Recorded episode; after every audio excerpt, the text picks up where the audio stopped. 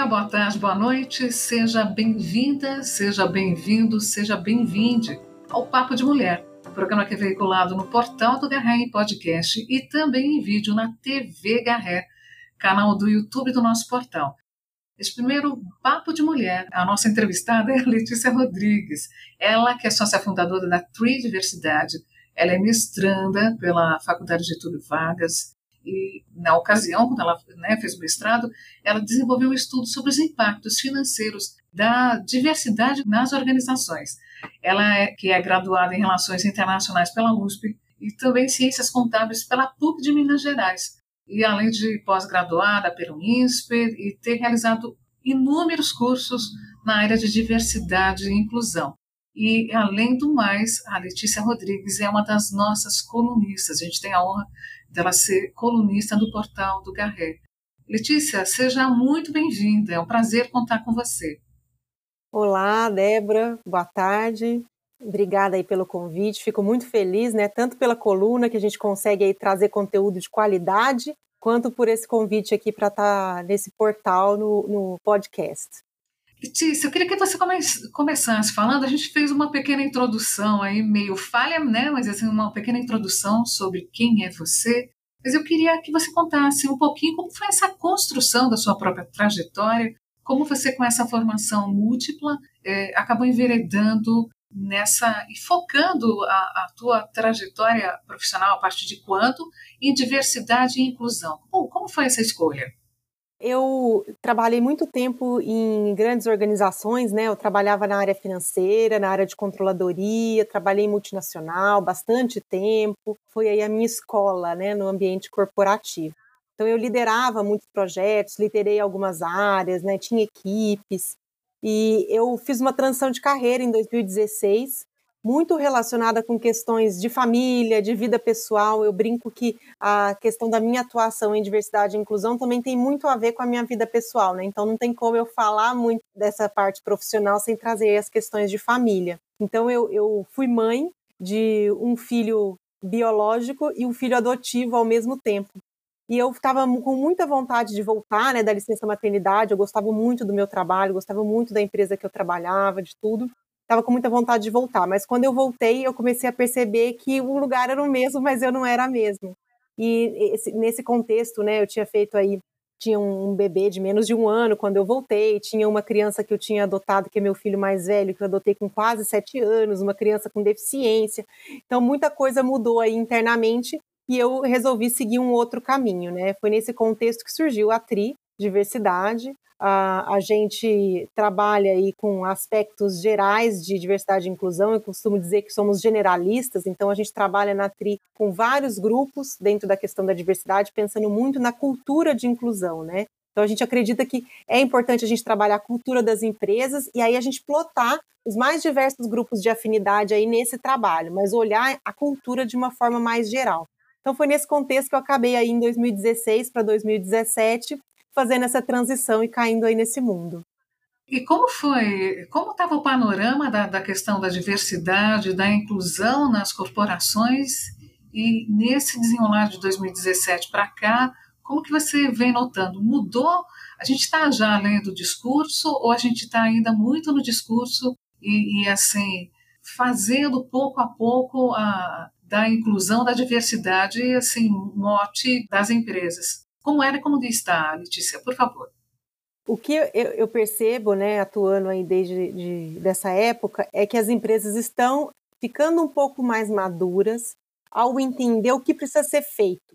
Então, na época que eu comecei essa atuação, as empresas estavam querendo mais assim, treinamentos, palestras, era isso, né? Assim, empresas que estavam aí querendo atuar de forma mais estruturada, a gente tinha que, a gente tinha que explicar que isso era necessário, a gente tinha que ter todo um convencimento. Hoje ainda temos essas que estão querendo atuar só por meio de palestra, mas a gente já percebe que tem um outro caminho aí, empresas um pouco mais maduras. Com toda essa questão de discussão étnico-racial que a gente teve no mundo e no Brasil no ano passado, é, algumas empresas abriram os olhos, perceberam que precisam também trabalhar essa temática, né?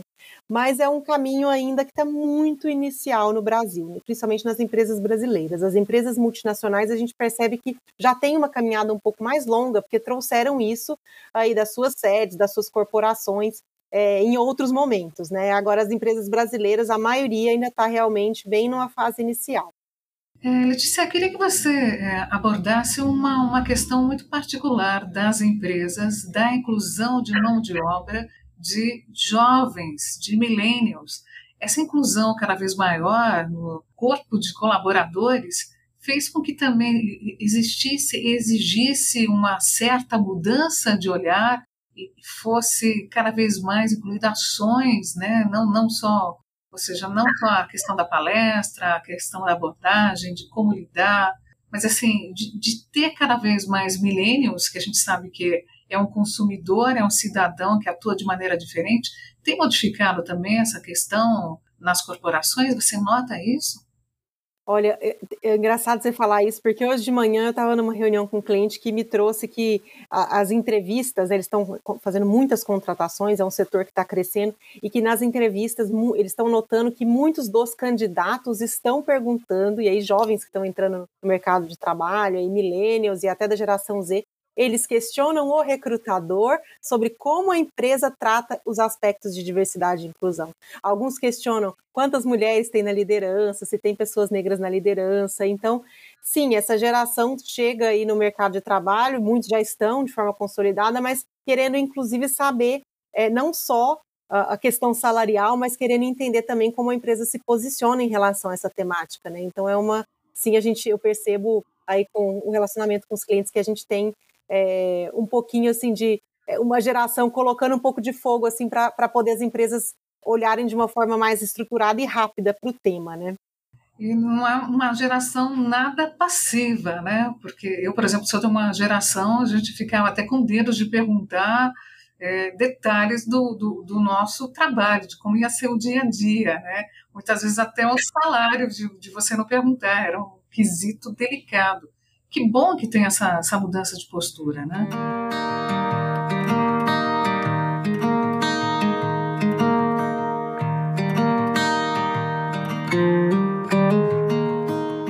É, eu queria que você comentasse como é o dia a dia é, da consultoria, do que vocês fazem, que pilares que a Tree é, trabalha, os seus, os seus consultores e colaboradores, de que maneira atuam quando uma empresa chama, convoca vocês? Por favor. A gente atua em quatro pilares. Então, o primeiro deles é a consultoria, de fato, que a gente faz é, normalmente, né? A gente começa o trabalho aí com um diagnóstico. Então, a gente vai entender qual é o momento da empresa, essa empresa que está interessada em trazer o tema e que entendeu de alguma forma, e aí os motivos pelos quais as empresas chegam, os clientes chegam, são inúmeros, desde empresas que são tem uma pessoa que levou o tema, empresas que o mercado já está exigindo, que os concorrentes já estão trabalhando, então os motivos são inúmeros. Então a gente pega essa empresa e vai entender o momento em que ela está. E aí nesse processo diagnóstico a gente faz ali uma tem várias etapas, né, várias ferramentas que a gente usa. Uma delas é o Assessment de Diversidade e Inclusão, que é uma, um, uma pesquisa de diversidade e inclusão, a gente faz um censo demográfico, o mercado gosta de chamar de censo, mas a nossa é muito mais do que um censo. A gente faz o censo para entender qual é a diversidade que a empresa já tem hoje, mas a gente mapeia também essa cultura de inclusão que eu te comentei, que é super importante aí na nossa metodologia. E aí, com base nesse diagnóstico, a gente desenha um plano de ação estruturado para curto, médio e longo prazo, né, para a empresa poder trabalhar de forma bem ordenada nesse tema, com uma agenda corporativa desse tema, quais são as ações, quais são é o tipo de treinamento que tem que trazer, quais são os grupos que tem que priorizar, né, que tipo de ação que tem que ser feita. Dentro do pilar da consultoria também a gente tem atuado em algumas gestões de crise, né? Acaba acontece, não é, não é, não é não é bom que chegue lá, é melhor fazer o diagnóstico e começar antes, mas acontece, e tem algumas empresas que nos procuram para isso. A gente tem ajudado empresas a estruturar os comitês de diversidade, grupos de afinidade, né? E a gente tem dado consultoria mais pontual aí também para algumas empresas que já estão trabalhando com o tema e que precisam de uma ajuda em alguma etapa aí que estão passando.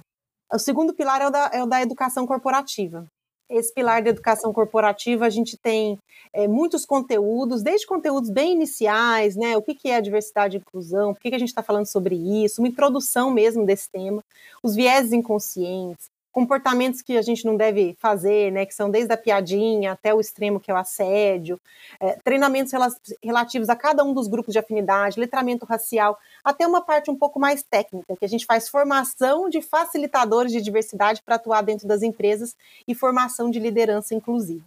Aí a gente tem o terceiro e o quarto pilares, que eles têm a ver com o terceiro com empregabilidade e o quarto com o trabalho de desenvolvimento de pessoas. Então aí para a gente atuar é, desenvolvendo essas pessoas desses grupos que são minorizados né, na nossa sociedade, para que essas pessoas não só cheguem na organização por meio da empregabilidade, mas que elas possam crescer. Então, a gente tem programas bem organizados, estruturados, usando ferramentas, olhando especificamente para aqueles grupos. Então, por exemplo, para potencializar as mulheres na liderança, a gente tem programas de talento, desenvolvimento de talentos negros e outros para outros grupos também. É, Letícia, você sabe que o nosso, nosso portal é direcionado bastante a, aos gestores de pessoas e de negócios. Mas, assim, está na mão de quem? Está na mão do colaborador, está na mão do pessoal de RH, está na mão da liderança, ou, na verdade, está na mão de todo mundo é, essa questão da cultura é, de equidade, né, de diversidade, de inclusão. Né? A gente vai voltar ainda a falar do, dos pilares, mas assim, como você estava comentando a respeito de, né, de tanto treinamento, está na mão de todo mundo? É preciso incluir todo mundo nessa, nessa questão? Precisa, precisa. A gente precisa começar pela liderança, né? Então, se você me falar, ah, Letícia, muita gente vem e fala, mas qual é o primeiro passo? Como que a gente começa? Você tem que falar com a liderança, você tem que trazer a liderança para o tema, porque, primeiro, que você precisa de orçamento, né, para fazer isso acontecer. Então, se a, a liderança senior não está não tá no mesmo barco, né, não entendeu a importância, você não vai conseguir fazer. E aí, o segundo passo, junto, o paralelo, né, junto com esse primeiro passo da liderança, é trabalhar esse diagnóstico que eu comentei, tá? Normalmente, eh, as empresas ainda estão tratando este tema como um tema do RH, que o RH tem que liderar ou alguma área de sustentabilidade, ou áreas recém-criadas aí, que no Brasil a gente está tendo um aquecimento aí dessas áreas de diversidade, né, trazendo analistas, gestores para cuidar desse tema especificamente. Então, normalmente, esse tema ainda está aí, mas muito focado no RH. O que é uma, uma, forma de começar, mas é um tema que não tem que ficar na mão do RH, né? É um tema que tem que estar linkado com a estratégia da empresa. Então, se a gente não colocar dentro do nosso planejamento estratégico, se a gente não tratar como uma questão estratégica, a gente não vai, a gente vai gastar ali, vai investir, vai ter um investimento que depois vai não vai se perpetuar aí para a gente conseguir de fato mudar a cultura, né? Quando a gente está falando de cultura, não é uma palestra, um treinamento que vai, que vai mudar as coisas. E a gente tem que trazer esses conteúdos para todo mundo mesmo. Então, quando a gente vai trabalhar o tema nesse pilar de educação corporativa, tem que envolver a organização. E aí pode ser cascateando, pode ser em etapas, mas a gente tem que ir de ponta a ponta, né? Para que todo mundo entenda do que, que a gente está falando, se sensibilize com o tema e, principalmente, que as pessoas sejam letradas e, e conheçam um pouco é, é, algumas nomenclaturas que a gente usa, expressões que a gente usa no dia a dia aí é, dentro de determinados grupos, as pessoas não sabem nem muitas vezes nem do que a gente está falando, né? Então é importante sim levar para todo mundo. Eu costumo brincar nos treinamentos até de liderança de que esse tema, as gerações que estão no mercado hoje, em posições mais seniors ou há mais tempo, não tiveram a oportunidade né, de falar sobre isso, não estudaram, não foram expostas né, a esse tema. Então a gente tem que expor agora, a gente tem que aprender agora, né? Participar dessa transformação que a sociedade está passando e que a empresa quer levar, mas também dando oportunidade para as pessoas se transformarem muitas delas fazem a primeira reflexão na vida sobre esse tema nos nossos treinamentos, né? Então a gente precisa falar disso sim com todo mundo. Que incrível. É, Letícia, acho que ficaram faltando dois pilares. Você, você quer seguir falando um, pouquinho ainda dos pilares da, da empresa para depois a gente seguir e já ir quase finalizando o nosso bate-papo? Então, os outros dois pilares, acho que eu falei meio rápido, né? Foi o da empregabilidade, que é aquele que a gente ajuda as empresas a trazerem as pessoas, diversas pessoas com diferentes backgrounds e diferentes grupos. E o outro pilar é aquele que a gente trabalha o desenvolvimento dessas pessoas. Então a gente faz mentoria, programa de sponsorship, que é um pouco trazendo um pouco mais de visibilidade aí para as pessoas, trilhas de desenvolvimento com conteúdos bem focados para aquele público. A gente faz, é, desenha plano de, de, desenvolvimento individual, faz um acompanhamento realmente para potencializar aí o desenvolvimento e ter mais gente pronta né, nos pipelines das empresas. Sim. A gente acabou até comentando no, no nosso bate-papo mesmo, né?